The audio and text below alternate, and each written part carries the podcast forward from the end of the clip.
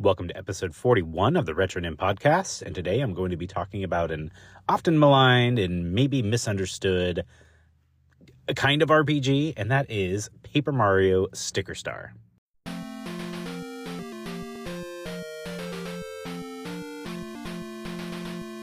This is a controversial take, but I believe Paper Mario Sticker Star is one of my favorite Paper Mario games. Now, before you get your pitchforks and start like railing at me for that opinion, let me say I was originally skeptical about this game. Now, Paper Mario Sticker Star was released in 2012 for the Nintendo 3DS. It's the fourth game in the Paper Mario series, you know, just preceded by the one on the Nintendo 64, the one on the GameCube, and the terrible, terrible Super Paper Mario on the Wii. More on that, you know, in the future. But this is the fourth game, and it introduced what is called the, the stickers, you know, these stickers, you know, the, the, the titular stickers, where Mario has to find and collect stickers to use in battle. And you might be thinking, that sounds like a terrible idea. Why would you use stickers in battle? I don't know. Just just roll with it. This entire world has been taken over with like stickers, and he can use the stickers to attack, and that that's pretty much it. And the main goal is focused on Mario's quest to recover the six royal stickers that were scattered by Bowser. It I can definitely say one of the strengths of this game is definitely in its writing because this game is hilarious. And it definitely follows along with the basic, you know, conceit of what a Paper Mario game is. Because to me, what a Paper Mario game is, is like, okay, you got the general aesthetic of Mario being like this paper cutout thing, and the entire world around him to a certain extent. Not everything, you know, the, the environments are still three dimensional in some ways, but a lot of the different like bushes and trees and characters and all that and houses, they look like they're cut out of paper to make this, you know, kind of like a shoebox diorama look to it. And so that's like the, the main thing that makes this a Paper Mario game. The second thing is obviously the writing. The writing is always witty in these games, and I just think like this is where a lot of the strengths of the games come from. Like even in Super Paper Mario, like I feel like the writing was still top notch, and it was just not a very good designed game. When when it comes to Paper Mario Sticker Star, it being on the 3DS and all that, like I definitely felt like it was harder to get invested in the game in so many different ways because you know it's a portable game versus like a game that you play on your TV. So you have to really commit to that versus you can be a little distracted when you're playing a portable game. But it's still fantastic writing. So, you know, you got the general aesthetic, you got some great writing, and then you got this combat system.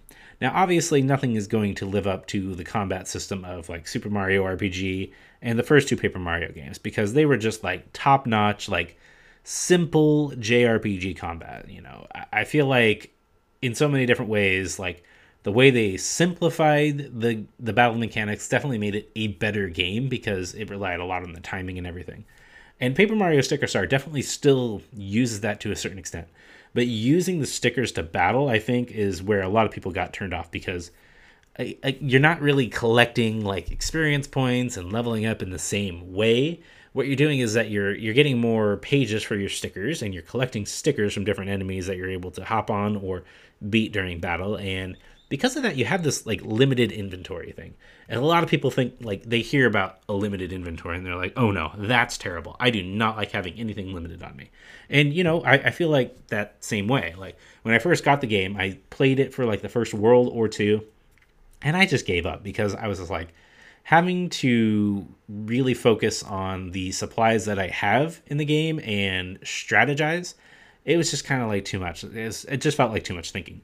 But when I went back and really tried to dig into the game and, you know, meet it on its own terms and try to do that, I felt like it got to the point where I didn't have to worry as much about that because I was being strategic. Like, okay, I know that I have such and such amount of stickers, and I know that they do this, and these ones are shiny versus these ones are not, and these are the enemies that I'm coming across. I just need to, you know, make sure that I'm planning out my route here and how I'm going there. And once you like really start thinking about that in that way, I think that it becomes a lot more engaging in so many different ways. So that's one of the reasons why I really liked it. And I just felt like the big big strength of this game was in the music. Like when it first came out, I was playing it when I was still in Korea. And when it first came out, I would play the title screen like constantly. Like sometimes I would just leave the game open just so I could listen to the title screen music because it is absolutely fantastic. It is so chill and jazzy and just nice. So and you could just listen to it for hours on end. And when I was teaching the first graders, I would just sometimes play music. And one of the songs that I would play would be the title music to Paper Mario Sticker Star. Even though I had like given up on the game at that point, I was still like, okay, well, this music is still really amazing. And so I played for them like pretty much every morning in a different playlist as they were doing their morning work. And it was it was fun. They hadn't played it themselves because you know they're first graders and you know they didn't have 3DSs at this point. And so they really got engaged with the music though, and it got to the point where you know after a few weeks, you know I start stopped playing it for a bit, and then I didn't play it for a little bit of time, and then when I started playing it again, they're like, "Oh, it's that song! I remember that song."